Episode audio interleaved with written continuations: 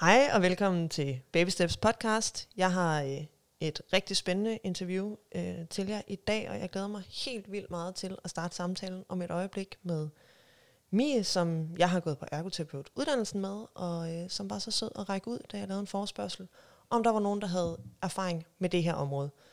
Det vi skal snakke om i dag, det er efterfødselsreaktioner, og hvordan det er at have en fødsels efterfødselsreaktion.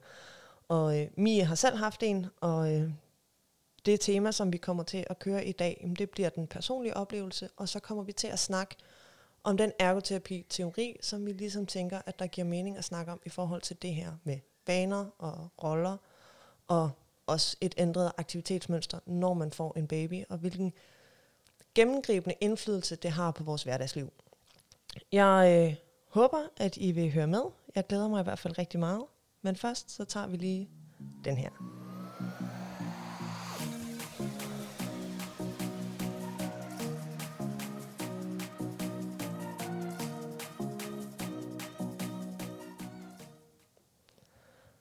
Mie er øh, ergoterapeut og arbejder på hjælpemiddelområdet som sagsbehandlende ergoterapeut, og så har hun øh, selv haft en efterfødselsreaktion, og øh, velkommen til, Mie. Tak skal du have. det er dejligt at være her. Ja, det var dejligt, at du kunne komme. Det var simpelthen så skønt, at du... Øh, at det var selvfølgelig ikke skønt, at det var dig, der tækkede en besked ind i min indbakke om, at du gerne ville snakke om det her emne, men det gjorde mig alligevel rigtig glad, at der var nogen, der havde lyst til at dele deres oplevelse øh, i min podcast. Det vil jeg øh, rigtig gerne. Ja. ja. Så jeg tænker, at vi starter med at snakke en lille smule om, øh, om dig, og øh, om den oplevelse, du har haft med at blive mor. Og du fik en datter i, hvornår var det, hun? Jamen, jeg fik uh, Lise i oktober 2019, ja. så hun er ja, lige godt ni måneder nu. Øhm, ja. Ja. ja. så øh, lige begyndt at kravle og er i fuld gang med at, øh, ja. at udforske sit motoriske... Ja, der er fart på, og ja. det er fedt, og det er så dejligt. Ja. Det er et godt, godt sted at være kommet hen nu øh, med hende, og for hende, tror jeg også. Ja. Og som man måske kan høre, så har Mia lige nu et kæmpe smil i sin stemme også. Øhm, og det er jo fordi, at du har det væsentligt bedre i dag, end du havde for bare 3-4 ja. måneder siden. Ja. Øhm, men vil du ikke fortælle en lille smule om, hvordan du oplevede at, at få en efterfødselsreaktion? Altså, hvornår den indtrådte, måske først og fremmest? Jo.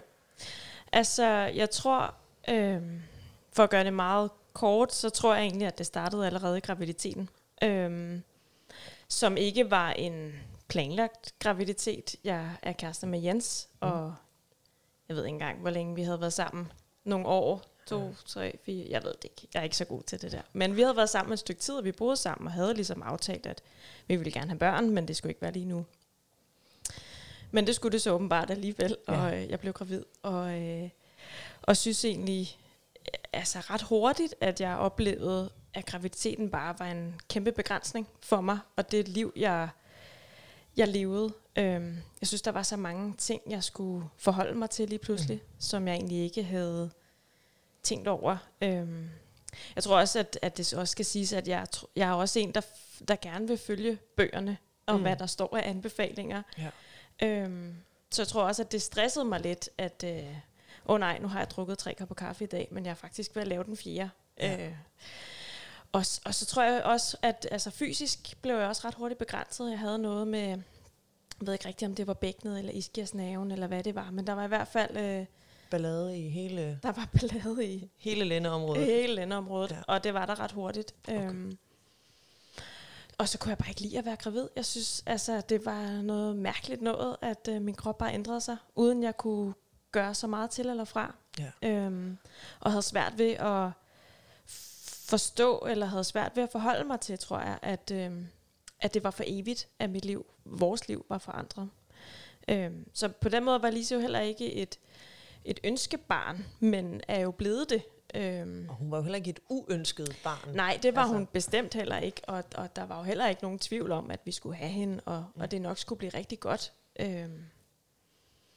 Ja, og så tror jeg til sidst i graviditeten, så, så gad jeg bare ikke mere. Og så selvfølgelig skulle jeg også lige gå 12 dage over termin. Selvfølgelig. Og, og øh, frygtede bare den der fødsel så meget. Øhm, men havde bare den fedeste oplevelse. Det var bare mega godt. Fedt. Øhm, Ja, og så tror jeg, at, øh, at det ligesom, det der måske allerede der var begyndt at ulme, blev pustet lidt til af, at jeg havde et ret kompliceret ammeforløb, øh, hvor jeg faktisk valgte med at stoppe med amme efter 14 dage. Øh, Ja. Og der tænker jeg, at rigtig mange, uden at have nogen tal på det overhovedet, men rigtig meget af følelsen af moderskab sidder i, i brysterne. Man hører i hvert fald hele tiden den der frase, at moderskabet sidder ikke i brysterne. Og hvis man bliver nødt til at sige det, så må det jo være, fordi der er sådan en indgroet følelse af, at det er sådan, det er. Jamen, det er så rigtigt. Altså, det var virkelig den oplevelse, jeg også havde, at jeg havde ikke andet end opbakning, da jeg stoppede, eller besluttede med at stoppe med at amme. Mm. Mm. Og både fra Jens og fra sundhedsplejersken og fra hele mit netværk var Ja. ja. folk bare, det er din beslutning, og det skal du bare gøre, som du øh, føler det bedst.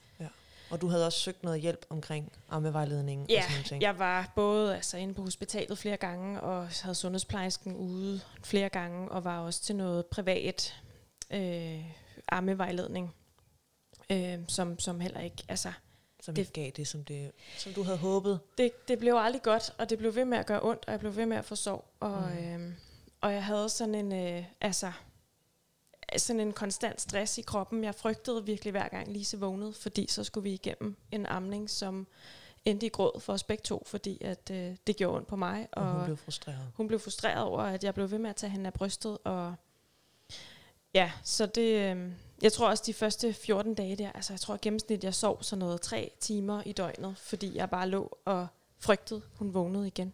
Og det, altså, det kan vi jo alle sammen relatere til, at det er jo absolut den værste tortur overhovedet. Ikke engang at kunne hvile, når barnet hviler. Ja. Altså, Ja, og, og jeg kunne slet ikke øh, glæde mig ved hende, fordi det, det der amning bare blev så alt overskyggende, og det var så, det var så nederen. og smertefuldt. Og, bare, og smertefuldt, og ja.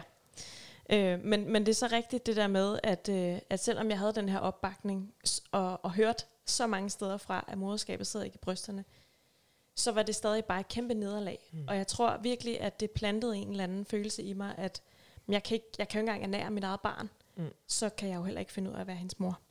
Nej. Øhm, men ikke desto mindre, så var det jo den helt rigtige beslutning at gå over til, at Lise skulle have modermælserstatning. Øhm, og der kom, der kom ro på i en periode, og det, øh, det var bare så godt, at, øh, at hun fik det, og hun sov heldigvis rigtig, rigtig meget. Hun blev Øh. også lige pludselig mæt, og, og der kom en, en ro omkring hele hendes spisesituation. Ja. Altså, den blev lige pludselig fra at have været en presset mor, der sidder helt uptight, til at være en afslappet mi, som har et muligheden for at kunne skifte stilling, og ikke en sutteflaske, som brokker sig, hvis hun sutter skævt, mm, og, øh, og ja. sådan nogle ting. Ikke? Jo. Altså, så, det, så, så det har selvfølgelig givet en, ja, en ro. Og jeg tænker også, at Ja. Jens har kunne, kunne overtage en del af de der flasker. Det kunne han, og det tror jeg, det har helt klart været det, det bedste ved beslutningen, synes jeg. Udover selvfølgelig, at jeg fik, fik mere overskud og mere ro, men også at, at jeg tror, at vi har haft en anden oplevelse, end mange andre mødre har, fordi at jeg har en, en, en idé om, eller en oplevelse af, at mange mødre, der er barnet jo noget mere afhængig af moren, øh, på grund af, at man starter så intenst sammen, som man gør, når man altså, ja, bliver ammet. Men, men Jens kunne være med på en helt anden måde, Ja. helt fra begyndelsen. Jeg kan Øhm. huske øh, allerførste gang, vi havde mødergruppe møde, og der har børnene jo været de der, ja, er de to uger, tre, fire uger måske, når man, når man mødes første Ja, gang. ja, Øhm, og en af mødrene, vi andre sad og ammede, og så hiver hun en flaske frem, og sådan helt nærmest undskyldende, ja, vi er altså på flaske, sådan.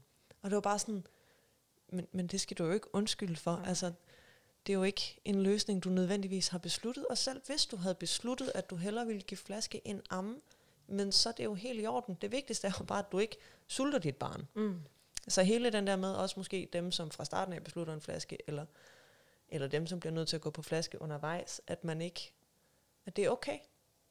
Ja. Altså, du Ja. skal ikke undskylde. nej. Og, og det, det har jeg virkelig også gjort mange gange. Og også nu har jeg haft nogle, nogle forskellige øh, ja, mødergrupper, eller nogle forskellige møderfora, jeg har, har været i, eller grupper, jeg har været i. Og, Mm. Fysisk eller online. fysisk. Øhm, og der altså, har jeg også, når jeg skulle præsentere mig selv, gjort det til en fortælling, eller ikke, men at, at det har været vigtigt for mig at fortælle, ja, vi, vi bruger altså flaske, og det er fordi, det ikke kunne fungere. Altså, jeg følte virkelig, at jeg skulle forsvare det, og, og det, altså, det er jo noget fis. Eller jeg, altså, jeg har aldrig, aldrig øh, mødt en, der så skævt til det, eller stillet spørgsmålstegn ved det. Eller det er jo ligesom du siger, at øh, alle andre er bare sådan, nå okay, fint nok. Du bruger flaske. Godt. Ja. Vi ammer. Godt. Så får alle børn mad, og alle er glade. Præcis. Ja. øhm, men, men ja, det, øhm, jeg tror, at øh, det satte sig bare alligevel ret meget i mig. Øhm, og ja, som sagt, så sov Lise også virkelig meget. Øh, det første stykke tid, de første måneder, sov hun bare så godt. og det var fedt. Men så lige pludselig, så vågnede hun jo op. Øhm, Ja. og, og, og begyndte at være meget mere vågen, og Og skulle aktiveres. skulle aktiveres og stille nogle flere krav. Og jeg tror, at, øhm, at, altså, at det på en eller anden måde aktiverede den der stress i mig, som jeg også følte de første 14 dage. Øhm, fordi jeg tror, at jeg havde den der, jeg ved ikke, hvad jeg skal gøre med hende. Mm. Øhm, og, og jeg tror, at det var inde i mit hoved, fordi hun trivedes jo, og hun udviklede sig, og hun, hun manglede bare ingenting. Og jeg tror nærmest, at hvis, hvis, hvis, hvis om noget, så var vi nok lidt for opmærksomme på hende. Mm. Øhm, at jeg altså, havde nærmest sådan et helt træningsprogram, vi skulle igennem hver dag, fordi jeg skulle være sikker på, at jeg fik stimuleret hende ordentligt. Øhm, og det, altså, åh, hvis jeg bare kunne se på mig selv nu dengang, ikke, så ville Ja. jeg bare være sådan, slap af. Men øh, ja, det, øh, jeg stillede enormt høje krav til mig selv, og det, det gjorde jeg, altså, det har ikke noget, noget, der kom med hende, det har jeg altid gjort, men, men lige pludselig så, øh, så handlede det jo ikke kun om mig. Så handlede det jo om, at jeg skulle simpelthen skabe de bedste forudsætninger for det her lille hjælpeløse menneske, som jeg havde sat i verden. Mm. Giv Øh. hende den bedste start på hendes liv. Præcis. Og, og hvad, hvad der dertil, eller hvad, der, hvad det endnu indebar, og det øh, kom jo til at indebære alt muligt. Altså, vi gik jo til alverdens ting. Øhm, Ja, I gik blandt andet til babysvømningen Ja, hos gik- mig. Vi gik hos dig, og det var, øh, det var rigtig godt. Ja. Ja. Øh, det var ikke noget med det. Nej. At, øh, men, men det i kombination med, at vi også gik til noget efterfødselshold, øh, og vi gik til noget rytmik, og vi gik i mødergruppe, og der Alle var de bare... aktiviteter, som man gik til Ja, i løbet af sådan en barsel. Ja. det, det fik jeg ligesom presset ind, da hun var, ja, jeg tror lige godt tre måneder, så skulle vi ligesom starte på alle de der ting. Så det var fire-fem dage om ugen, hvor Mm. at vi, øh, vi skulle være et bestemt sted på et bestemt tidspunkt, og, og hun skulle forholde sig til, og ja, dels skulle igennem omklædningen og ned i vandet, og hun skulle forholde sig til at blive slæbt med til rytmik, øh, hvor der var ma- masser af andre babyer, der også larmede, og hun, hun tog det fi- fint, eller sådan, jeg tror bare, det var mig, at, øh, at der, der, i den tid skulle jeg, altså, jeg skulle have brugt noget mere tid på at lære hende at kende, og, og bare sige, nu, nu slapper vi af herhjemme. Og altså, fordi- det er dig selv som mor at kende. Ikke mindst også det, tror jeg, at, øh, at, at simpelthen finde ro i, i den rolle, som jeg øh, ikke fandt ro i. Øh, det kunne jeg jo mærke, at jeg jo stadig var mega usikker på den. Øhm, og altså kunne også mærke, at jeg var begrænset altså i det der med, at jeg skulle steder hen. At, øh, at jeg ligesom gjorde det så mange gange om ugen, men jeg startede allerede nærmest to aftener før med at frygte at skulle ud af døren. Øh, ja, så jeg tror, at øh, det var ligesom hele den periode, hvor vi, hvor at jeg skabte en meget ambitiøs hverdag for os. At det gjorde bare en dag, der, øh, der, der ramte det hele bare. Ja. Øhm, ja, det var en dag faktisk efter babysvømning. Og, og det synes jeg faktisk, at selv, jeg er jo kæmpe fortaler for, at man går til aktiviteter med sit barn. Især fordi jeg selv udbyder en hel del forskellige tilbud herunder babysvømning. Men det handler jo alt sammen om, at man skal kunne være i det som enhed. Mm. Øhm, fordi jeg tænker, der er rigtig mange mødre, der lige præcis ligger et rigtig stort pres på, og har en forventning om, at de bare skal have det meste ud af den her barsel, og de skal lige præcis, som du også siger, gøre det bedste for deres børn overhovedet muligt. Men især en aktivitet som babysvømning, og jeg var ikke på samme måde opmærksom på det, øh, før jeg fik floke, sjovt nok, som da jeg selv lige pludselig stod første gang inde i det der skide omklædningsrum med en baby, og skulle håndtere jeg skal skifte tøj, jeg skal i bad, babyen skal skifte tøj, babyen skal i bad. Hvor fanden skal jeg gøre af babyen, Mm. mens jeg skifter mit tøj? Okay, der er en autostol, men barnet kan reelt set glide ud af den her autostol. Nå, jeg lægger dem på gulvet. Så er der en eller anden øh, ældre dame, der brokker sig over, at babyerne ligger på gulvet, fordi så kan hun jo komme til at træde på dem. Ja. Hele det der stress, og så ned i svømmehallen. Larm og nye dufte, og en instruktør, der fortæller en en hel masse ting, og giver en masse gode råd. Og så tilbage op i omklædningsrummet. Ja. og så starte forfra på det kæmpe cirkus, det er Ja. at komme igennem et omklædningsrum. Og med en baby, der bare den sidste time er blevet bombarderet med stimuli, og bare gerne vil have en lur, ikke? Jo. Øhm, Og mor vil gerne have en lur. Og mor man er vil gerne have en lur, sulten, og- ja. og flasken skal varmes, og ja, det, øhm, det var i hvert fald øh, ja, en dag, hvor at Lise var enormt træt og enormt sulten. Og øhm, og det var du også. det var jeg også, og, øh, og det endte med, at jeg sådan, mm, altså, måtte altså, tage min bluse og mine bukser på. Jeg havde ikke engang fået undertøj på. Jeg havde ikke engang været i bad efter det der babysvømning. Og hun altså, var bare så træt og sulten, og jeg fik givet hende noget mad, men hun skreg bare. Og der, der ramlede det hele bare. Ja. Og jeg tog hjem, og jeg græd bare hele vejen hjem, og kom hjem til Jens, der, der var hjemme, og, og jeg, jeg, kan- jeg græd bare, og var sådan... Jeg kan bare huske, jeg var sådan, hun er der bare fucking hele tiden, kan jeg ikke få en pause? Øhm, og bare græd, og var sådan, jeg føler bare ikke, at jeg kan være noget for nogen, og jeg har bare brug for at bare ikke være her. Ja, Øhm. Der er ikke nogen, der stiller krav til mig. Ja, ja. Øhm, og den dag tog jeg en lur for første gang i mange, mange måneder. Altså, man er jo også... Selvom at jeg havde en baby, der heldigvis stadig sov godt, så er man jo bare i søvnunderskud, og det... Jeg skulle også være bedre til at tage nogle pauser i løbet af dagen, og simpelthen få hvilet mig. Fordi det, øhm, det var mange måneders søvnunderskud, der ligesom, tror jeg også, øh, øh, altså pustede til, at det bare kulminerede i i altså en følelse af, at her gider jeg bare ikke være. Nej. Og, og jeg kan ikke være her. Jeg kan ikke være noget for dig, Jens, og jeg kan ikke være noget for Lise. Mm-mm. Du har brug for at være noget for dig selv. Ja. Og Ja. jeg, altså, og det, øhm, det tror jeg også har været, øh, altså en af de helt store øh, faktorer, at jeg, jeg glemmer mig selv. Øhm, jeg, jeg snakkede med en veninde om det i går, der også sagde sådan, du sørger for, at Lise har det så godt, at du bare glemmer dig selv. Mm. Og det, øhm, og det, altså, det kan jeg mærke, at det går stadig igen. Det er Ja. blevet helt, eller det, det er der stadig nu. Øhm, det bliver helt klart blevet bedre. Men, men, men jeg tror bare, at jeg er så bevidst om det her ansvar. Øhm, og at min, sådan, min høje krav og min kompromilløshed bare kommer til at overtage øhm, fuldstændig. At jeg ikke... Øh, at jeg simpelthen ikke vil, øh, vil, lade, vil lade mig øh, nøjes. Eller ikke, Altså, ja, eller lad dig aflaste, og det er også, altså, nu kender dig jo fra studiet af også. Mm. altså, du er sgu et, et ordentligt menneske, der sætter sig ned og laver dine ting, og får lavet nogle ordentlige opgaver, og den der, ikke perfektionisme, men det der behov for at have kontrollen, Ja. og have en finger med på pulsen, og, og være med i beslutningerne, altså det har jo været en, en kæmpe katalysator for, at det også måske er gået, gået galt. Altså Mm. som du selv forklarer Ja. her, ikke? det der Jo. med, og så endelig, når Jens han så tager over, eller endda måske at spørge om hjælpen, fordi det er med også noget, som rigtig mange mødre er dårlige til. Mm. Det er, inden vi når derud. Ja. hvor det så noget rigtig langt ud for dig, Ja. at få stoppet op og få sagt, jeg kan ikke mere. Ja. Det er ikke et nederlag, at jeg som mor har brug for, at der ikke er nogen, der rører ved mig 24 timer i døgnet.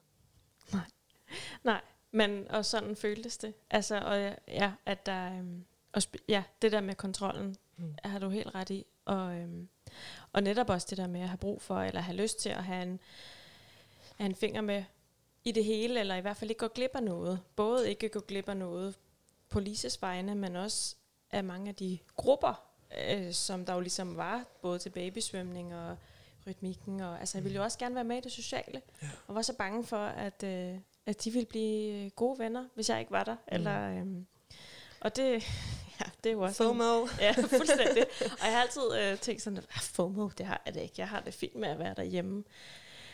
Det har jeg ikke. Øhm, I hvert fald ikke, altså, har jeg ikke haft det, mens jeg har været på barsel. Men jeg tror også, at det...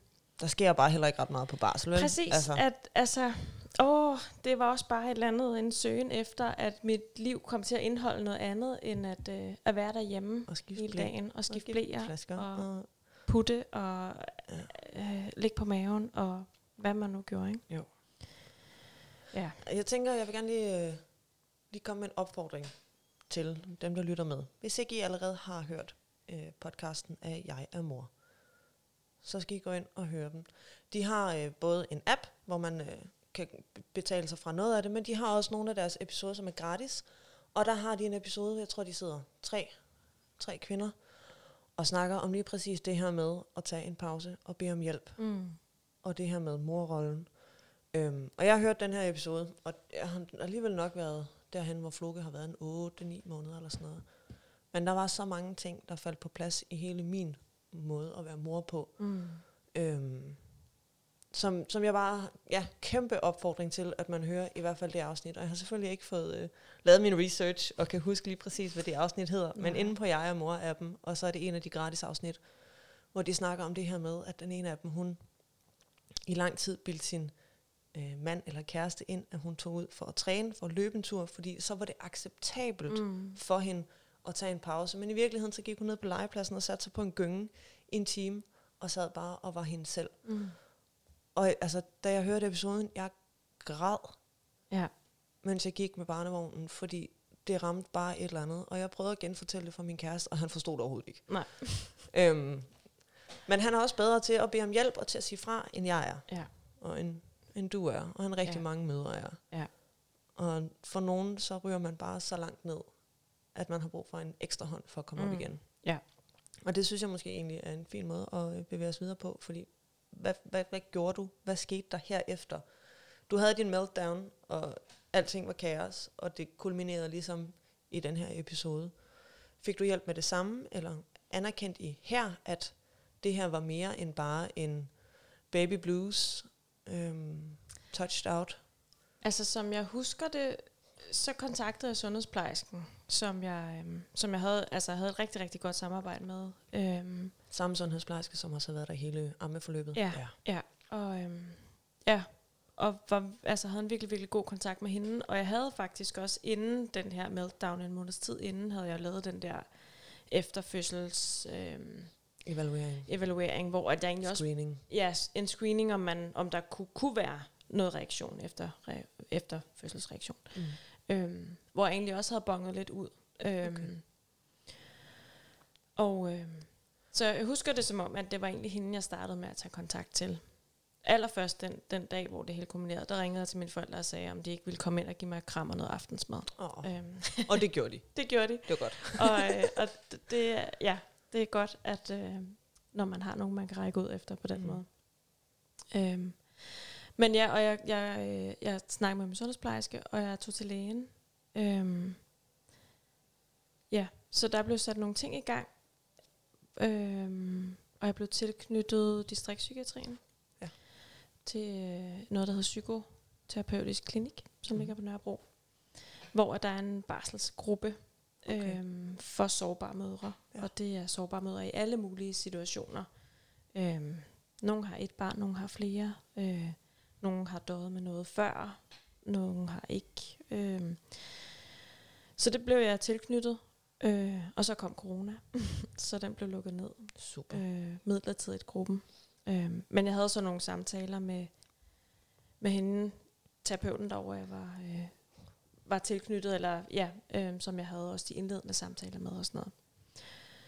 Øh, og så tror jeg bare, at øh, udover at jeg fik noget professionel hjælp, så, øh, så begyndte jeg også at hjælpe mig selv, altså at bede om hjælp. Og jeg tror, det var helt klart en øjenåbner, at, øh, at komme derud. Øh, Altså jeg ved jo i hvert fald, at du skruede ned for, for en, nogle af dine aktiviteter. Ja, fordi ja. du stoppede med at komme til babysvømning. Jeg stoppede med at komme til babysvømning, og jeg skruede faktisk ned for det hele. Jeg tror, der var øh, en eller to ting, jeg ligesom holdt fast i. Øhm, ja, men ellers så, øh, så, tror, altså, så tror jeg faktisk bare sådan en kold tyrker, og ligesom øh, tænkte, at jeg havde brug for, at skulle have nogle dage, hvor, øh, nogle dage om ugen, hvor vi ikke skulle noget.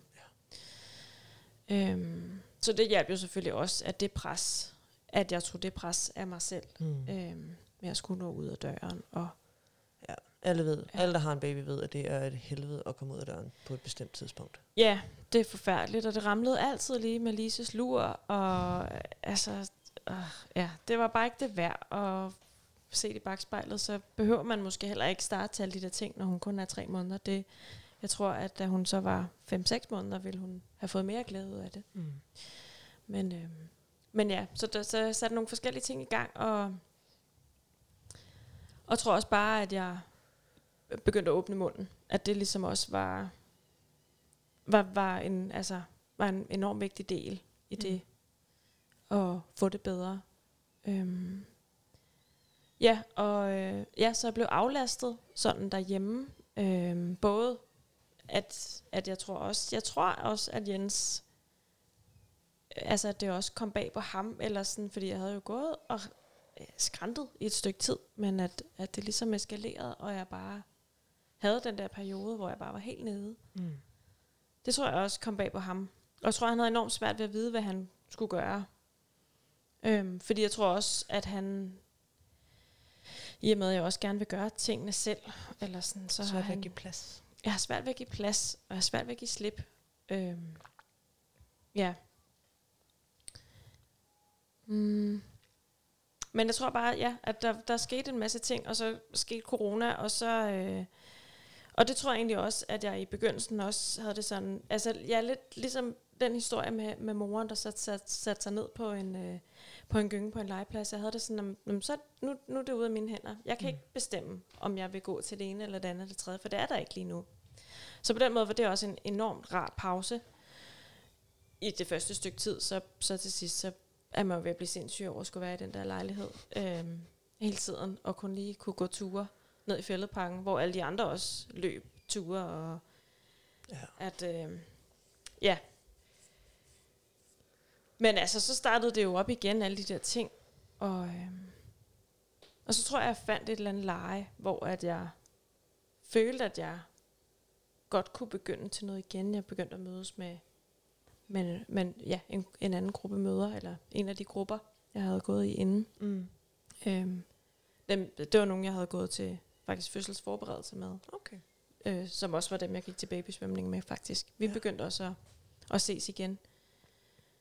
Og det, altså, det var også mega godt for at, at kunne komme mig. Også fordi, at det er jo også nogen, jeg følte mig trygge ved, at selvom at der var ikke nogen af dem, der havde det, som jeg havde, så var det også et forum, hvor jeg kunne stå ved, hvordan jeg havde det. Mm. Og, Møde noget, forstå, noget forståelse, og, ja, og og også, nogen, der kendte. ja, Ikke til, til den der alt om sig gribende følelse af, ja, som efterfødselsreaktionen jo ligesom er, men som, men, men som immer væk har prøvet de der små dyk. mm, Fordi hvis vi sådan skal beskrive en efterfødselsreaktion, altså så er det jo, mange af os har jo prøvet, altså forleden aften sad jeg og skulle putte, og det, jeg endte med at sidde og tude, fordi han bare ikke ville sove, og jeg Mm. havde siddet op ved ham i tre timer, og han blev ved med at kravle ud af sengen og sådan nogle ting. Den følelse, man, man får i glemt, er jo en følelse, som når man har en efterfødselsreaktion, har hele tiden. mm, Øhm, men det der med, at man kan, kan snakke med, fordi man kender følelsen. Man kender den måske ikke i det omfang, og at have det sådan hele tiden, men man ved godt, hvad det er, der beskrives. ja, Og det er også der, vi går ind og snakker om en efterfødselsreaktion. Det er jo, når det ikke kun er i glemt, eller en enkelt gang om dagen måske, eller et eller andet, at mm. man lige føler sig touched out. Det er jo, når det er fra man vågner, til man ikke går i seng, og til man vågner igen. Ja. Altså, Ja, og d- altså, at, ja, at den der, det var i hvert fald den følelse, jeg lige fik, da du fortalte med Floke der, at altså den der følelse af afmagt, ikke? Mm. Som bare... Så sov dog for fucking helvede, så jeg kan komme ned og sidde og læse min bog nedenunder i Ja. stedet for. Og bare være mig, og bare, Ja. ja. Ja, øhm, ja at den, det- det var der. Og, og jeg tror, noget af det, der også var, altså min oplevelse var, at, at det var størstedelen af tiden, at jeg havde det sådan afmagt, jeg var ked af det, jeg var frustreret, jeg, var, jeg følte, at det var et surt, et surt arbejde Mm. mm. at tage mig af min datter. Øhm, og, og, og jeg var enormt bange for, at jeg altid ville have det sådan Mm. at det aldrig ville ændre sig, at jeg altid ville, altså jeg følte den her, øh, Alt omgribende kærlighed. Blue bubble. Ikke blue bubble. Pink bubble. ja. Du øh, var i en blue bubble. Ja. øhm, altså at, at jeg aldrig ville lære bare at nyde mm. at være mor, og se hende udvikle sig, og, men at jeg hele tiden skulle have den her altså, ja, en eller anden form for noget sten i maven, eller en, ja, ondt i maven over det på mm. en eller anden måde. Og, og bare føle sådan en grundlæggende følelse af at være ked af det. Ja. Øhm, Og ikke at slå til. og ikke at slå til, ikke mindst. Altså, det var, også, det var virkelig det, og jeg tror også, at, at i Lises udvikling, der var også, der skete også noget, at hun, jeg tror, hun, det var der, hun også begyndte at gerne ville op og kravle. Altså, hun, hun kunne slet ikke, hun kunne ligge på maven, øh, men jeg tror, hun, hun var begyndt at have en forståelse for, hvordan hendes motorik skulle udvikle sig, eller hvor hun ville komme hen, men hun kunne det bare ikke endnu. Mm-mm. Så, så der var også en lang periode, hvor hun også bare var så frustreret, og, og jeg tror, så, så, så vi har sådan, Jens og jeg, vi kalder det for lyden, at hun laver sådan en lyd, hvor hun sådan, altså brokker sig sådan, mm, mm, mm, altså hun græder ikke, og hun klynker ikke rigtigt, mm, men hun, hun er brokker bare enormt utilfreds. Ja. Øhm, og, hver, og jeg, jeg, sådan hver gang, og den følelse kan jeg, kan jeg godt stadig have, øhm, hver gang hun laver den her lyd, så, så, så, så føler jeg, at det hun fortæller mig, det er, du er en dårlig mor. Mm. Øhm, og helt rationelt kan jeg jo godt se, at, øh, at det er jo ikke det, hun fortæller mig. Hun fortæller mig, at hun har kastet sin legedems derhen, og nu kan hun ikke få fat i den igen. Eller at hun er sulten, eller at hun er træt. Det kan være så mange ting. Mm. Hvilket også er noget, jeg har lært. At, at kunne fortynde den tanke på den måde, at øh, det kan godt være, hun fortæller mig, at hun synes, jeg er en dårlig mor, men det kan også være, hun fortæller mig, at hun er træt, ja. eller at hun gerne vil lave noget andet, eller at hun... Hun har brug for sin mor til at få hjælp til at lave noget andet, Ja. eller et eller andet. Ja. Og der er det jo så fantastisk, som vi er indrettet os mennesker, at vores følelser og vores rationale meget sjældent følges Mm. helt ad.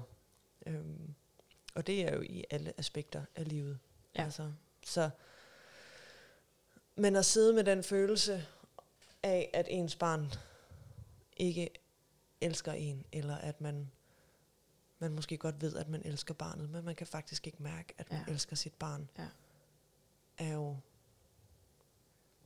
slet ikke rar Nej, det, for, for at putte det, det- meget øh, det mildt. er ikke rart, og det er skamfuldt, og, og jeg, altså jeg tror egentlig, jeg havde gjort mig tanker om, inden at jeg blev mor, at, at den der ubetingede kærlighed, at Mm. den ikke ville være der fra starten.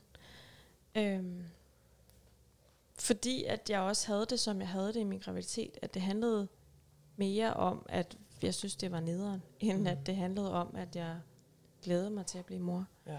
Så jeg havde forventet et eller andet sted, at det nok ikke ville være lykken fra starten. Men jeg tror bare heller ikke, jeg havde tænkt eller troet, at der ville gå så lang tid.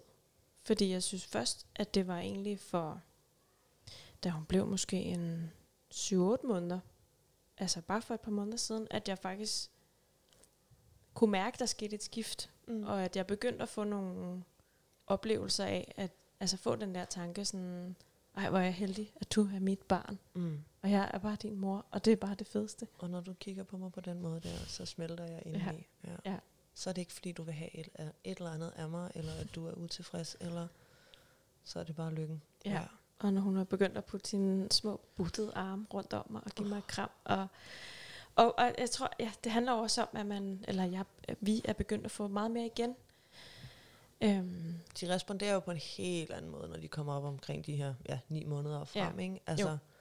den Jo. feedback, man får på det, man laver, og hvordan man kan se, at de forsøger på deres egen kluntede babymåde at kopiere det, man gør. Mm. Altså, sidder og begynder at lege noget gemmeleg under selv hiver øh, stofblæen væk Ja. fra ansigtet eller Ja. et eller andet. Ikke? Altså, det er jo, der begynder man jo også at se på dem som, ikke som små mennesker, altså jo som små mennesker. Mm. Altså, de har selvfølgelig altid været små mennesker, men det er ikke sådan en lille ubehjælpsom klump. nej, det, det, det, ja, men helt sikkert, at det, det bliver mere et individ på en eller anden måde. Mm. øhm, som, som også kan noget andet end bare at tage imod. Øhm, og altså, der kommer jo respons ret hurtigt i form af smil og grin og alt det der. Men, men det kan slet ikke i mine øjne, eller det kunne i hvert fald ikke i, i, i min situation måle sig med det, jeg, jeg får igen nu. Mm. Altså, øhm, så det har helt klart også gjort en forskel. Og Mm. det, det håber jeg også at kunne tage med videre, det der med, at jeg tror også meget det, at nu er mit første barn, jeg har ikke, jeg har ikke, jeg har ikke et perspektiv på det, eller jeg ved ikke, jeg ved ikke, hvad der venter en måned frem. Jeg ved ikke, hvad der venter, øh, venter i morgen. Eller altså, øh, at hun lige pludselig kan sove dårligt, eller mm. hvad det nu kan være. Eller sådan, at der er begyndt nu at kunne være sådan, altså det der, det er bare en fase. Det har jeg altid bare været sådan, ja, op i røven med det. Mm. Men det, det kan jeg jo godt se nu, at altså, ja. i starten havde det sådan, nej, det er ikke en fase, hun vil bare sove dårligt for evigt, eller ja. hvad det nu kan være. Øhm, men jeg får bare noget, altså, jeg, jeg har noget andet viden nu, fordi at jeg har været mor i længere tid. Mm. Og du har sikkert også fået nogle redskaber, altså mm. øh, fra den professionelle hjælp, som du har modtaget til at hjælpe dig til at cope, når det er sådan, at du indimellem rører ned i en spiral. Ja til at forsøge at gribe sig selv og kende tegnene på, at ja. kommer den snigende igen, ikke? Jo, og vigtigst af alt at handle før, at jeg ligger dernede, mm. hvor at jeg ikke, altså hvor jeg sådan helt åndenød, sådan jeg kan ikke mere. Mm. Altså som terapeuten sagde til mig over i distriktspsykiatrien, at man behøver jo ikke altså ligge nede i lorten, før man beder om hjælp. Man kan jo godt bede om hjælp før, nogle gange kan man jo faktisk lugte lorten, inden man stikker næsen helt ned i den. Og det kan jeg godt. Altså, fordi jeg har jo stadig, det er heldigvis et stykke tid siden nu, men jeg har stadig dage, hvor at jeg, altså hvor at, jeg tror, mange af de følelser, jeg egentlig også havde, var også noget, en, en, altså en aggression. Mm. Og det var jo også altså enormt hårdt og enormt skamfuldt at, sådan, at blive presset så meget, at jeg simpelthen havde lyst til at gøre skade på mit barn. Mm. Selvom at jeg ved, at jeg aldrig kunne finde på det. Mm. Øhm, men, ja. Og jeg kan mærke de dage, hvor at, øh, det hænger altså tit sammen med søvnen, men at jeg kan mærke, at der er morgener, hvor jeg bare kan mærke, at jeg bare flad fra starten af. Mm. Og, og der ved jeg, at jeg skal være enormt opmærksom på at handle øhm, og gøre noget andet, end hvad jeg normalt gør. Mm. Og tit og ofte så er løsningen, at vi går en tur. At det hjælper altid, fordi jeg ved, som sagt, er jeg, jeg er ikke bange for at miste besindelsen over for Lise. Det er jeg ikke. Men jeg ved, at jeg bliver nødt til at opføre mig pænt, når jeg er udenfor. Altså på den måde bliver det en sikkerhed for mig, at der kan jeg ikke føle de der ting, mm. som jeg kan føle inde i lejligheden, når det bare er mig og hende.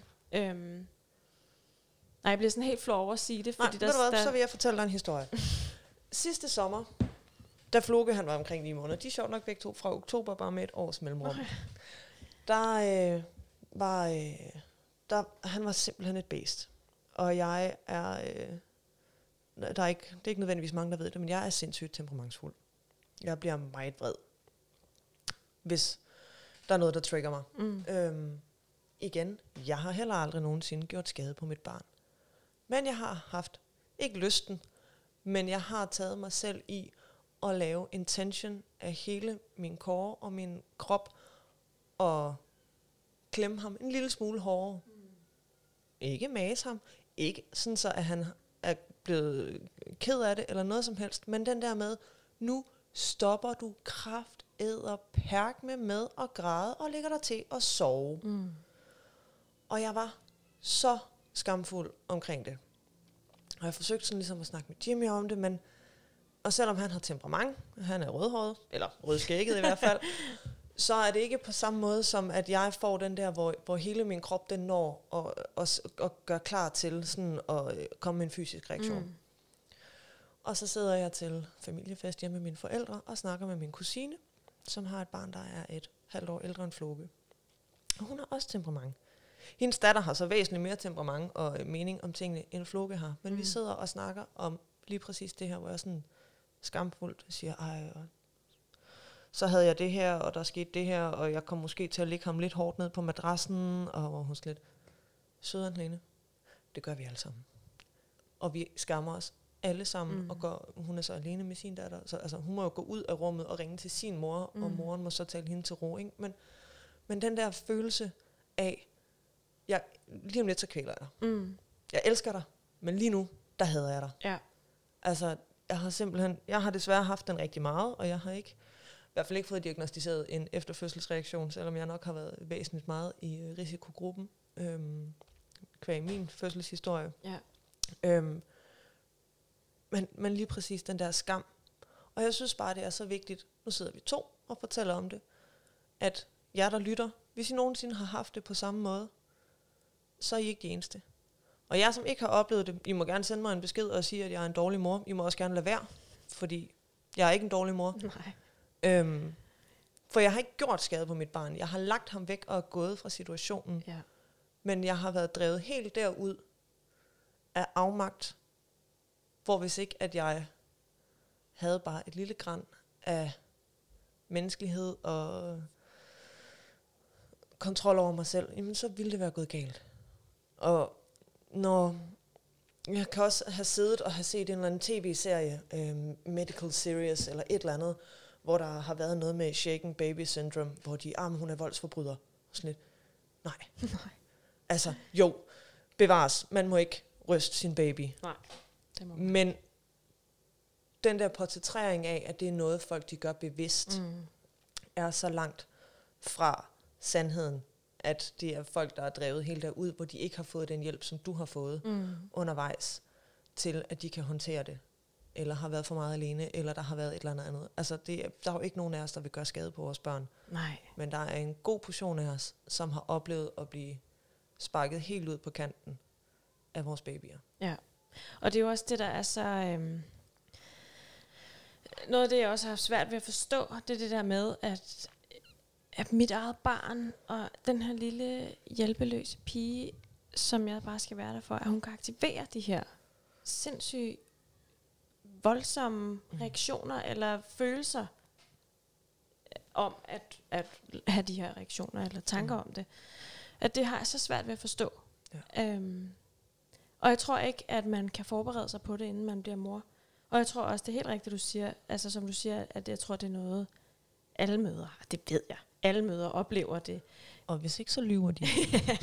fuldstændig. Fordi Altså- man bliver bare presset derud. Man kan, jo ikke, man kan jo ikke forberede sig på, hvilken ændring det bliver Mhm. mm-hmm. at, at, at få et barn. Øhm, og der er jo bare nogen, som mig selv, som måske bare er mere modtagelige over for øhm, de negative konsekvenser, der er ved den her ændring. Øhm, fordi man kan ikke, man kan ikke, når man ikke har et barn, man kan ikke mærke på egen krop, hvordan det føles at skulle gå på så meget på kompromis, hvordan det føles ikke at få øh, søvn, hvordan det føles at, øh, at glemme sig selv, eller blive nødt til at nedprioritere sig selv. For det gør man. Fuldstændig. Øhm, så, så det er også bare en ting, man ikke kan forberede sig på overhovedet. Som jeg ja, tænker, at det kommer også bag på mig, fordi jeg synes ikke, der er nogen, der har snakket om det her. Altså, Mm. jeg synes heller ikke, der har, jeg har, jeg har opsøgt en del selv, det her med, øhm, med, med historier fra andre kvinder. Jeg synes også, der kommer meget mere af det nu, altså også med tv-programmet Lortemor, øhm, at der bliver sat meget mere fokus på den grimme historie, eller bagsiden med Daniel, eller hvad man nu skal Mm. kalde det. Øhm, men jeg synes ikke, at... Øhm, og jeg synes også, altså, jeg har snakket med min mor om det, jeg har snakket med ja, andre kvinder i min mors generation, som, som jo, mange af dem har sagt, det kan jeg egentlig godt huske, at det var sådan, eller det kan jeg egentlig godt genkende. Hvor at jeg jo på den ene side var sådan, hvorfor har jeg ikke sagt det? At jeg kunne forberede mig på, at mm. Det kunne blive sådan her. Men på den anden side, så er jeg da også bare øh, glad for, at det ikke er det, de, de husker, når de tænker tilbage på den gang, de havde babyer eller Mm. små børn. Og håber jo også selv, at jeg kan fortælle alle de gode historier, Mm. når jeg bliver mormor, eller hvis jeg gør. Eller, ja. Øhm. Men, og, og jeg tror også bare stadig, at der er noget tabu omkring det, der skal brydes. Og jeg, altså, ja, det her med at sige og have de her følelser, eller tanker om, at, at nu, nu har man bare lyst til at kaste den der baby ud af vinduet. Mm. At, at det er så skamfuldt. Jeg, kan, jeg, jeg havde næsten ikke lyst til at sige det, men det, det, det var jo nu engang bare sådan, jeg har haft det. Eller Mm. de, de følelser, der kom op i mig. Og fordi jeg ved, jeg ved, at jeg er en god mor. Og jeg ved, at jeg, øh, jeg virkelig slår til, og at Lise ikke lider, eller har lidt under, at, øh, at jeg har haft det, som jeg har haft det. Mm. Øhm, og det har jeg også haft, altså sundhedsplejersken til, uh, hun, har, hun har virkelig været, altså, hun har virkelig været der, og hun har Fedt. virkelig været god, fordi hun har jo så, fordi alle de her følelser fik mig til at tvivle på, at ja, at jeg var en god mor, Mm. og at jeg gjorde det bedste for mit barn. Men så kunne hun jo komme ud og var sådan, og, og kigge på Lisa og var sådan, hun er jo lige der, hvor hun skal være. Hun Hun har det så trivsel. godt. Ja. Og det, har, det havde jeg også brug for at høre. Mm. Udover at jeg havde brug for, at der var nogen, der kunne kunne rumme de følelser, jeg havde. Øh, og hjælpe mig til at Mm. bryde de her tankemønstre. Ja, det der med at blive mødt med en, en forståelse, især fra fagpersoner, omkring, hvor man er, og hvorfor man har de tanker, man har. Mm. Men også den der, der er ikke noget som en fagperson, som ligesom kan få en til at tro på, at man er en god mor. Mm. Nej, men præcis. Altså, ja. Der, er- der er så heller ikke noget som en fagperson, som kan få en til virkelig at tvivle på sine evner som mor. Altså, Også Og det. det er jo så Ja. også vores aller vigtigste rolle som fagpersoner, det er at understøtte mm. den gode udvikling, og ikke påpege en hel masse fejl, fordi ja. sårbare mødre, og det er vi alle sammen sårbare mødre, mm. Mm. det slår så sindssygt hårdt. Det gør det. Øhm, jeg kunne rigtig godt tænke mig at vende en lille smule tilbage til, øh, til din graviditet, Mm. og snakke lidt om den første trimester, som er sådan et lortetrimester for de fleste. Havde du et lorte første trimester? Jeg tror ikke, jeg havde et lorte første trimester, men jeg havde et... Øh, altså, jeg var enormt træt. Det er sådan det, jeg husker mest, at jeg bare... Den der alt overskyggende træthed. Mm. Øhm, samtidig med, at jeg, øhm, jeg også bare skulle øh, altså, kapere øh, det mentalt. Øh, Mm. tanken om at skulle have et, øh, et barn. Øhm, Altså jeg kan jo løst sløret for, at øh, da jeg opdagede, at jeg var gravid, selvom det ikke var uplanlagt, var det måske heller ikke planlagt planlagt. øh, jeg græd. Ja. Fordi jeg kunne slet ikke se, hvordan at det passede ind i nogen som helst af de Nej. planer, vi havde lagt for, hvad der skulle ske. Men vi havde alligevel tænkt, at vi skal jo have en baby. Mm. Men, men at stå med den der pind med to røde streger, der havde jeg lige en tre timer, hvor jeg lige havde brug for at øh, konsumere.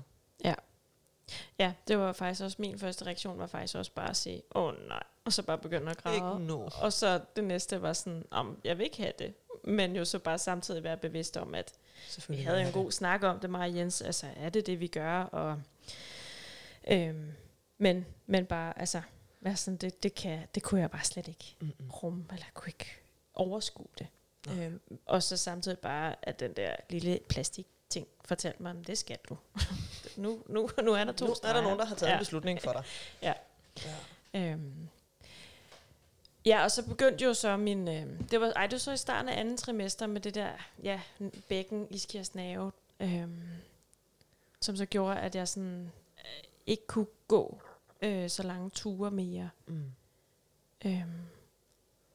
Og så begyndte jeg at få sådan nogle migræneagtige anfald, som åbenbart er en ret almindelig øhm, øh, ja, Bivirkning? bivirkning ved graviditet, men som der ikke rigtig var nogen, der sådan kunne forklare. Mm. Øhm, og der kan jeg huske, der, altså, der var sådan, der blev jeg virkelig irriteret over den der øh, begrænsning, det var, at øh, det, det eneste smertestil, jeg måtte tage, det var Panodil, og de tog ikke de der hovedpiner, der bare sad mellem øjnene, som gjorde, at jeg bare kunne lægge med en hånd over øjnene. Så jeg endte faktisk med at blive sygemeldt nogle uger fra arbejde. Okay. Øhm, og har også tænkt efterfølgende, at der nok også var noget, altså noget psykisk, at det var ligesom også min krop, der sagde, nu bliver du nødt til at tage en pause og lige øh, kun fokusere på, at du skal have et barn og lære at forstå det. Eller, Mm. mm. Jeg var også relativt nyansat på mit arbejde, så jeg tror også, at øhm, Frygten for ligesom at blive set skævt til af kollegaer og chefer. Og ja, at jeg ville jo gerne gøre det godt, og jeg ville jo gerne øhm, nå at lære alt, hvad jeg skulle lære, inden jeg skulle på barsel. Mm. Øhm, så jeg tror også, at, øhm, at der lagde jeg også et pres på mig selv omkring det, og, og det tror jeg bare ikke, jeg kunne, kunne kapere, eller min krop kunne ikke kapere det. Mm. Så, så den sagde ligesom fra. Øhm. Men ellers, så- altså, det husker jeg også sådan anden trimester som, altså som det gode trimester, ikke? Og det er jo Okay. også mange, der... Det kaldes honeymoon trimester. trimester Ja, trimester. fordi man kommer ligesom over de der... Jeg havde også i første trimester lidt kvalme, men det var ikke så meget. Men det kom man ligesom over. Mm. Og, og jeg synes også, at det der med bækken iskiasnaven, at det, øhm, det forsvandt også lidt, kom så igen.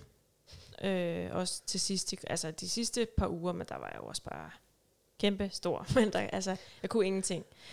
Øh, altså jeg kunne engang, når jeg havde vasket tøj, jeg kunne ikke engang bære vasketøjet ud af vaskemaskinen, og så bære det op i lejligheden. Jeg måtte sådan køre det i sådan en vogn, og så tage sådan en ting ad gangen og hænge op. Og, og det var, så var det ligesom det, jeg kunne den dag. Så, så var der ikke mere Så var tilbage. du flad. Ja. Ja. Jeg nåede jo så desværre aldrig at blive højgravid på den måde. Nej. Jeg forestiller mig, det havde været det samme. Ja. Ja. Ja, så sådan en... Ej, du, du var også gravid i sommeren 18, ikke? Jo, det var Ja, bare det- en fantastisk oplevelse at være gravid i sommeren 18. Hedebølge. Ej, der var heldigvis ikke så meget af det sidste år. Der var nogle dage, hvor jeg bare var sådan, jeg koger over. Ja. Ja. Men øh, Jeg stod nede i... Var det Silvan, eller var det Føtex? Der var i hvert fald ikke flere ventilatorer. nej. Og jeg græd Ja. midt i fucking indkøbscenteret, fordi vi havde det så varmt. Ja. Og vi kunne ikke lufte ud mere, Nej. end vi gjorde. Og jeg var ved at dø. Og Ja. Jeg havde ikke et særligt rart andet trimester. Nej. Altså, det fungerede ikke for mig. Øhm, jeg er også mere kontrolfreak, end, man, end jeg selv har tænkt, jeg var. Mhm. Øhm, Ja. Og det der med, at min krop forandrede sig. Øhm, jeg havde det psykisk rigtig svært med, at jeg er sådan forholdsvis høj og slank. Øhm, at jeg lige pludselig ikke var slank Mm. på maven. Mm. Øhm, og selvom at jeg jo godt vidste, at det var en babybomb, så var jeg sådan lidt, mm, hvis ikke jeg har det rigtige tøj på, så ser det ud som om, at jeg er blevet tyk. Og, mm. Så da først vi nåede hen til tredje trimester, starten af tredje trimester, hvor, hvor det var en rigtig mave, rigtig gravid mave, og man sådan kunne begynde at have nogle maxi-kjoler på, sådan, som sad lidt til, så man kunne se, Mm. at det var en baby, der var skyld i, at jeg var rund. Ja. Altså det hjalp helt sindssygt på Ja. ja. min forfængelighed, men som åbenbart bare satte sig som sådan en rigtig mental ting op i mit hoved. Og så samtidig med var det jo bare sindssygt varmt, så det var også svært nok i forvejen at være i sin Ja. ja. egen krop. Ja. Og jeg er svedt, og jeg er svedt, og jeg er svedt. Ja, jeg tror også, at der, det er der mange, der, og, det, og det er heldigvis heller ikke det, man husker efter graviditeten, men jeg tror også, der er mange kvinder, som går igennem, altså, e- eller jeg ved ikke, jeg tænker i hvert fald ikke over det nu, at, at sådan med min krop, eller jeg blev tyk. Jeg kan huske, der var en af mine kollegaer, der sagde, altså lige inden jeg gik på barsel, så det var jo, altså, der var jeg jo langt henne, at hun var sådan, Nå, nu kan man også godt se, at det er en gravid mave. Indtil nu har du bare set tyk ud. Eller Super. Sådan, hvor at, ej, måden hun sagde det på, jeg, jeg grinede egentlig bare af det, fordi jeg tror også, jeg var sådan, "Jamen, det, er- altså, det er jo en baby, eller det ja. Ved jeg jo godt, og det har du da også vidst, selvom jeg bare set tyk ud. Og der var jo ikke noget at gøre, eller sådan, men, men samtidig kom der jo også altså, tanker om, ja, netop forfængelighed, som jeg tror, mange bliver ramt af, at, øh, åh oh nej, tænker de nu bare, at jeg er tyk, eller kan Mm. man godt se, at det er en baby? Og ikke nødvendigvis ens kollegaer, men alle andre, Ja, ja, i, ja. altså, som man Ja. ja. kommer forbi på gaden. Ikke? Altså, det, det betød bare mere for mig, end jeg troede, det gjorde. Mm. Jeg sidder her uden makeup på, så altså, men det fyldte i mit hoved. Ja. Altså, jeg havde også lige en episode med en kollega, som, som jeg altid har haft sådan noget pingpong med, og vi har fornærmet hinanden en lille smule, og så har det været sjovt. Og så en dag, så kommenterede han på, at mine hofter var blevet bredere. Oh, ja. Han var også godt nok blevet lidt bred om rumpetten, var han alene, tror jeg, han fik sagt. Og så var jeg sådan lidt, det er fucking ikke sjovt, Mm. fordi mine hofter bliver ikke smallere, når graviditeten er over. Nej, Altså, ja. for evigt, jeg var i forvejen, havde jeg brede hofter, og nu har jeg bare endnu bredere hofter. Ja. Så tak for at pointere det. Og så fangede han ligesom ikke, at han bare skulle stoppe der, så den blev ligesom Åh. ved med at køre. Så til sidst, så stod jeg ude foran, og vi var nogle stykker, der var gået ud. Nogle af mine kollegaer trak sig sådan høfligt lidt tilbage. De skulle ikke blande sig ind i det der. Og fik bare overhældt ham med, jeg har fandme heller ikke fortalt dig, hvor fucking fed du er blevet de sidste par 14 dage, eller sådan et eller andet. Og dagen efter, da jeg mødte ind på mit kontor, der stod der sådan et go-kart, hvor der stod Drama Queen på. jeg gik direkte tilbage ud fra kontoret og tudbrølede, mens jeg ringede til en veninde. Ja. Altså, og det var jo bare for sjov. Ja. Men Ja, og, og så kan man også bare sige, åh, oh, hormoner, ikke? Jo. Altså, det skal man heller ikke underkende, selvom jeg har haft det lidt ligesom med, med den fase, så har jeg haft det sådan med hormoner, sådan, ved du hvad, altså, fuck mig af med dine hormoner. altså, det, jeg har det sådan det kan her, godt være, det er hormoner, men det er stadigvæk en følelse. ja, Og ja. du skal ikke kalde hormonkortet mod mig lige nu som sådan nedsættende, øh, ned, tale ned til mig. Altså, Nej, præcis. det ja. er en, hvad hedder sådan noget? Det er en legit følelse, Ja. uanset om det er hormoner eller ja, ej. Ja, det er det. Og, øh, Også efter fødslen. også efter fødslen. Ja. Nå, jeg lovede, at vi lige ville snakke en lille smule om ergoterapi også. Ja. Øhm, og jeg synes egentlig, at selvom vi ikke har snakket ergoterapi, ergoterapi, så har vi været inde om nogle af emnerne. Mm. Men det, som jeg umiddelbart har tænkt, da jeg gerne vil lave den podcast her, var, at ergoterapi er sindssygt relevant i forhold til at snakke om, hvordan man kommer ud på den anden side af en efterfødselsreaktion. Mm. Og også til at forstå, hvorfor er det, at vi risikerer at ende i en efterfødselsreaktion. Mm. Ergoterapeuter, som jeg har snakket om i tidligere episoder, arbejder med aktiviteter. Og vores identitet som personer, hvordan vi præsenterer os selv, hvordan vi ser os selv, jamen det er igennem de aktiviteter og roller, som vi har i løbet af en dag. Det er ikke nødvendigvis en aktivitet som at lave kaffe, jeg tænker på her, men i forhold til vores arbejdsidentitet, det er en aktivitet at gå på arbejde. Øhm, det er også en aktivitet at kunne vaske sit tøj. Mm. Altså, og ikke at kunne vaske sit tøj lige pludselig. Eller, øh, alle, og, og når man så får en baby, så bliver det hele bare vendt på hovedet. Altså, fordi man er på barsel, og s- FOMO igen. Altså, der sker ikke sindssygt meget, men ens vigtigste aktivitet er lige pludselig at sørge for det her lille væsen. Mm. Ja, og dertil kommer der jo også, at de aktiviteter, man udfører, i hvert fald en del af dem, de Mm. skal jo være meningsfulde for den enkelte. Og, og det tror jeg også, at, øh, og det kommer det er også helt skamfuldt at sige, men jeg tror også for mig, så er det ikke meningsfuldt, at min størstedelen af min hverdag, eller størstedelen af min tid, handler om at tage mig af hende, Alice. Mm. Øhm, Nej, for det er ikke Mies aktiviteter, det er Lises aktiviteter. ja, Og det er Lises behov. Ja, så, så altså, og, det, og det er jo også det, der gør, ja, det her du siger med, at man med identiteten, ikke? Altså Mm. med, man snakker aktivitetsidentitet, og hvordan man ser sig selv, og hvordan man tænker, andre ser en. At der skal jo være noget overensstemmelse mellem de aktiviteter, man udfører, og det, man ja, finder meningsfuldt. Mm.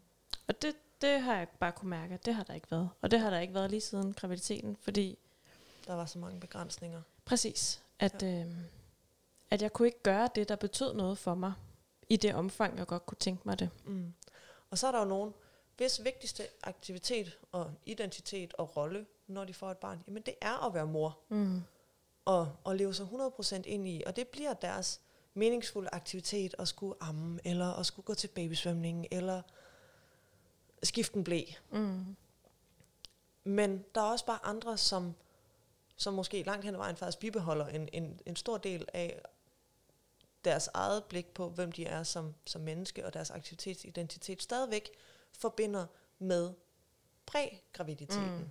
Og, Ja. og det menneske, man ligesom var der, og de relationer, man havde med folk. Altså, fordi vi, vi snakker også alle sammen om, at når folk de får børn, at de bliver, øhm, de bliver en enhed, og de bliver et vi, og de, altså, øhm, og at ej, men de er heller ikke så spændende mere, fordi de, børnene skal puttes klokken 6, så vi kan ikke tage ud og drikke cocktails. Og, øh, altså, så hele det der social life, man havde før, altså, bliver sådan baseret på, hvad børnene nu Mm. kan, og Ja. ja. hvordan man kan få passet dem, sådan, så man kan komme her og lave en podcast, for eksempel. Ja.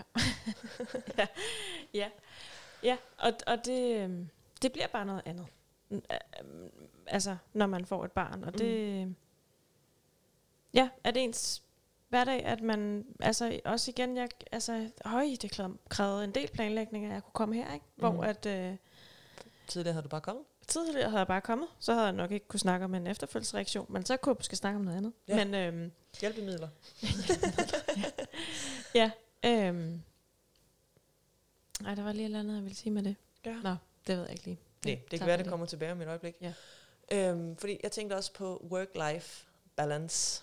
Mm. Altså, hvor work her jo så er barselen. Altså, der er en grund til, at vi også får øh, rigtig meget understøttelse for at gå på barsel. Det er, fordi det er et arbejde. Mm. Men det er jo ikke nødvendigvis igen et arbejde, som man hele vejen igennem finder meningsfuldt, eller som man... Man kan jo godt... Øh, hvordan skal man parafrasere det her? Man kan jo godt sige, at jeg synes jo, at det er meningsfuldt at tage mig af min søn. Men det er jo ikke...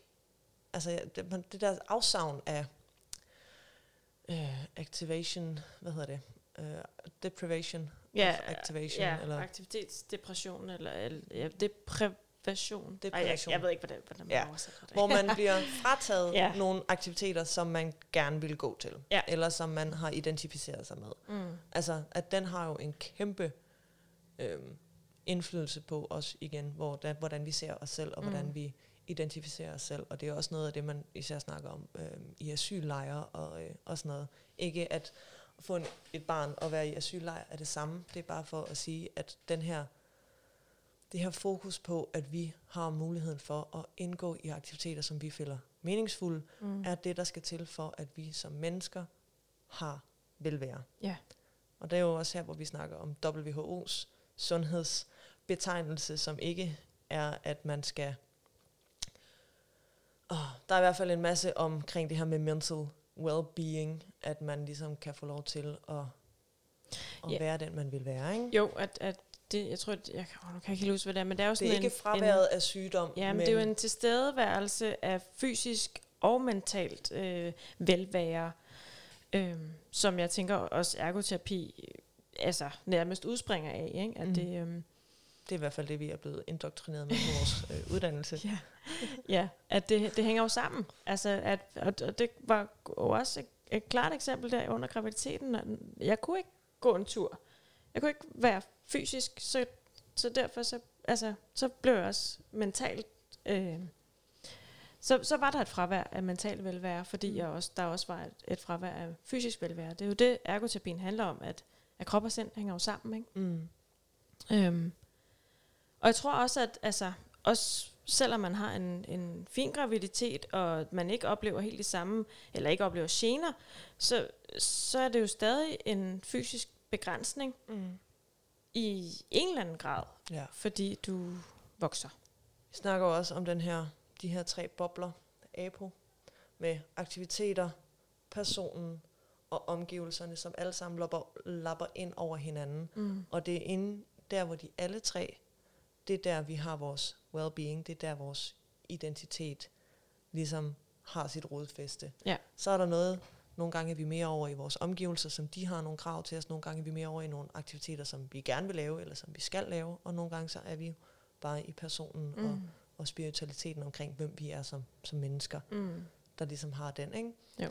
Altså, og, og der sker jo en, en forskydning i den cirkel, når der lige pludselig er to personer, Mm. som skal have hver deres boble. ja. Altså for at sætte det lidt på spidsen, ikke? Jo. At man skal have tilføjet en ekstra boble, og den boble, den har bare nogle gange ikke de samme behov, som man selv har. Nej. Nej, og, og det, altså, ja, man snakker også om, altså, om aktiviteter, der måske ikke nødvendigvis er, er meningsfulde, men som man jo skal gøre. Som for eksempel at have et arbejde. Så skal man jo, eller man skal have et arbejde for at kunne tjene penge, så man kan betale sin husleje, og for at kunne tjene penge, så man kan tage ud og rejse, eller hvad man nu finder meningsfuldt. Mm. Og jeg tror også, at det der er også, ja, det, jeg synes, det er et meget fint billede, det her med at sætte to personer ind i den her model. Øhm, og jeg tror også, at, at arbejdsdelen af det øhm, i den her model, Eller At- det er pludselig fravær af den. Ja, eller i hvert fald så bliver det jo, eller ja, så, så bliver det jo, altså omgivelserne bliver jo noget større, fordi at, at det er jo den her person, altså den ekstra person, som jo også bl- bliver noget omgivelse, eller der, er noget, der kommer en forventning til en, Mm. om at man skal at man, man som sit eget, sin egen person i modellen bliver jo meget mindre Mm. øh, del af den. At det bliver jo mere ting, man skal og bør. Og jeg tror, du har helt ret i, at der er mange mødre, som, som synes, at det er meningsfuldt. Og det bliver deres meningsfulde øhm, aktivitet at tage sig af sit barn. Heldigvis. Og heldigvis. Og jeg tror også, at biologien spiller jo heldigvis også noget her, at, at Ja, vi er fast wired til ligesom at, øh, at ville passe vores børn, ikke? Og Jo. hormoner og en hel cocktail, Præcis, man får at, der. øhm, øh, altså alle mine følelser omkring det hele lagt til side, så var jeg jo sådan, jeg skal jo passe det her barn. Altså det, det skal jeg jo bare, og det vil jeg også gerne, for det er mit barn. Mm. Øhm, ja, at... Øhm, nu tager jeg den igen. Det er okay. Mm, ja. Det sker indimellem. Ja. Vi har også rodet os ud i noget, som, blev som vi lovede fra starten af, at det ikke var det her, vi, der Ja. ja. ville være primær fokus, men at det var Ja. ja. spændende lige at snakke lidt ind i ergoterapien også. Øhm. Men jeg tænker noget, og jeg tænker nogle roller, Mm, øhm, for lige at runde ergoterapien af, at den rolle, man får som mor, er fantastisk. Men Ja. den er hård. Og vi oplever alle sammen, at vi har svære tider. Ja. Øhm, nogle oplever det bare mere gennemgribende end andre, og der er heldigvis rigtig meget hjælp at få, især hvis man er god til at råbe op, Ja. før man ligger nede i lorten. Ja. Gerne når man lugter lorten. Ja.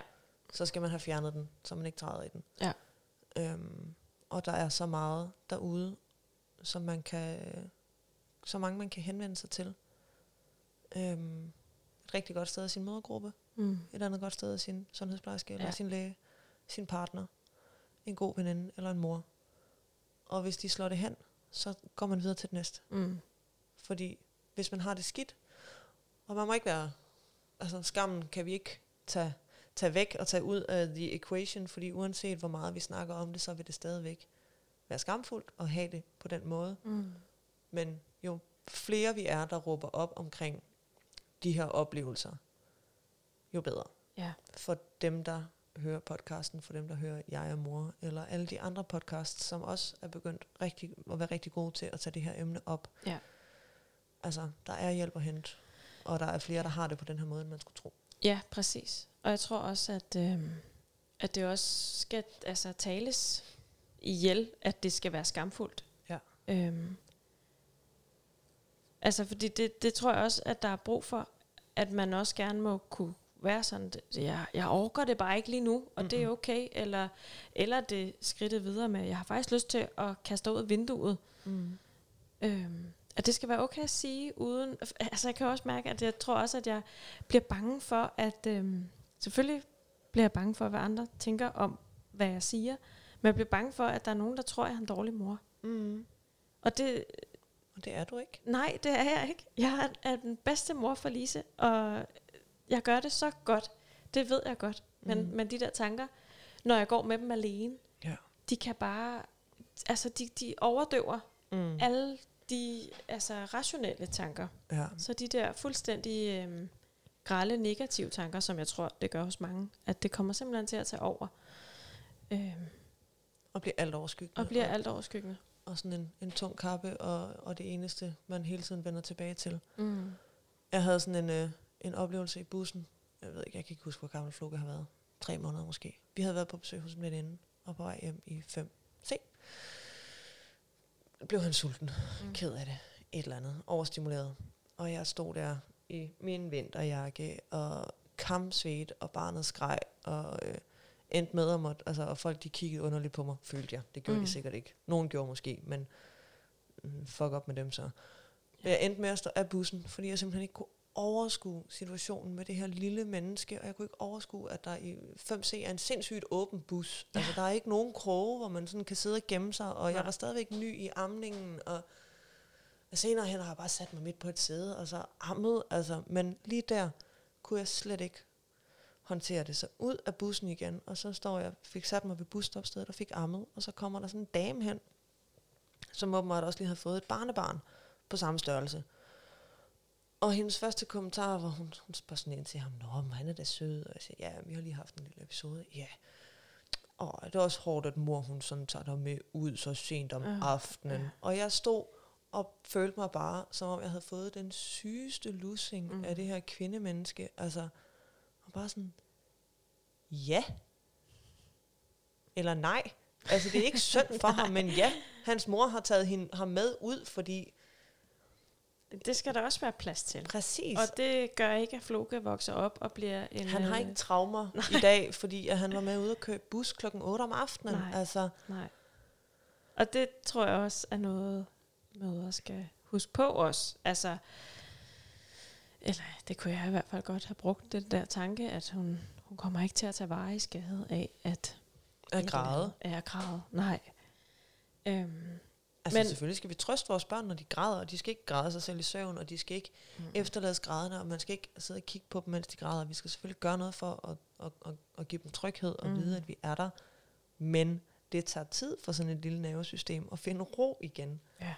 Og, ja, det gør det. Og altså, og også Og- ens eget nervesystem. Også ens eget nervesystem. Og, man, og jeg er helt sikker på, at øh, jeg kan sagtens, tænker jeg, øh, øh, forstå, hvilke følelser, der kommer op i dig, øh, når du får sådan en kommentar. Eller som det jo ikke engang var dig, der fik, men som, Som Floke fik. som Floke fik. Ja. Øh, at det er, altså, hvor man bare sådan, ved du hvad, det, det, det havde jeg ikke lige brug for. Men Ja. ja. hun har jo ikke ment noget Nej. ondt med det. Og, og, og som sårbar mor er man nok også bare ekstra modtagelig over for de der ting. Men jeg tror også bare, at du havde brug for at komme ud se din veninde. Du havde brug for at være en Helene Mm. med Floke, og ikke være Floke med mor. Ja. Eller, ja. Jamen lige præcis. Og det skal der også bare være plads til. Og nogle gange, så må man også bare, så må de der babyer indrette sig, og det tager de ikke skade af. Nej. Jeg havde en meget bedre oplevelse et par måneder senere, hvor Floke igen blev rigtig ked af det i bussen. Og jeg sad på et af de her sæder, hvor man sidder over for hinanden. Mm. Og så den søde dame, der sad over for mig, kiggede på mig. Hvad har du brug for? Ja. Skal, skal du amme? Skal, du have, skal, skal jeg hjælpe dig med trøjen? Skal jeg løsne bæreselen? Hvad skal jeg gøre? Ja. Og bare sådan, der sad sådan en, en ildelugtende øh, ældre herre ved siden af, og han kiggede noget, sådan, så kiggede hun bare på ham. Med sådan et Mm. olmt blik. Hvis du kommenterer på noget, så kan du bare flytte dig. Ja. Og så fik vi minkeleret Floke hen, sådan, så han kunne øh, få brystet, og så kunne han sidde og slappe af med det inde i bussen der. Og hun Mm. fangede lynhurtigt. Hun kunne se, at jeg var ved at koge op, og fik hævet min jakke af mig, Ja. og øh, fik spurgt, hvor jeg skulle af henne, og øh, hjalp mig ud af bussen med barnevogn, og Ja. barn, der stadigvæk hang ved brystet, og øh, det var bare, altså, Ja, men, og det er de oplevelser, man bare skal have som, som mor, øh, eller bare som menneske, at man skal have sådan nogle, og kæft for det medmenneskeligt gjort, mm. og hvor er det bare fedt, at hun bare så dig, ikke? jo. Jo, og jeg håber da, at jeg, håber da ikke for andre, at de står i den situation, men jeg håber da, at hvis jeg en dag står over for nogen, der står i den situation, at jeg også ligesom er, selv er skarp nok til at få, få tilbudt den, Mm. den hjælp, som, Ja. ja. som jeg tænker, de har brug for. Ja. Ja. Eller som de måske tænker, at de har brug for. Ja. At vi ikke skal være så, øh, så forskrækket for ligesom at række ud.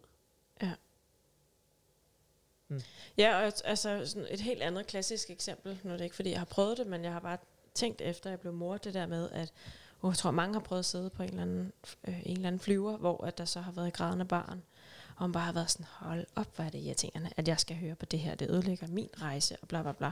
Efter at jeg er blevet mor, så er jeg bare sådan, ej, hvor er det synd for de forældre, ja. som bare Altså, sidder med skammen over, sidder med skam, eller og- bare går op og ned af mellemgangen, og bare bouncer det der barn i armene op. Og, altså, og jeg Ja. ja. ved, de bare tænker, ej, alle hader mig, ej, hvor er det pinligt, ej, øv, øv, øv, kan du ikke tige stille, kom nu. Tsh. Altså, Floke han græd i øh, Combardo-bussen hele vejen fra øh, Valby til Odden. ja, Og han ville amme Skåne.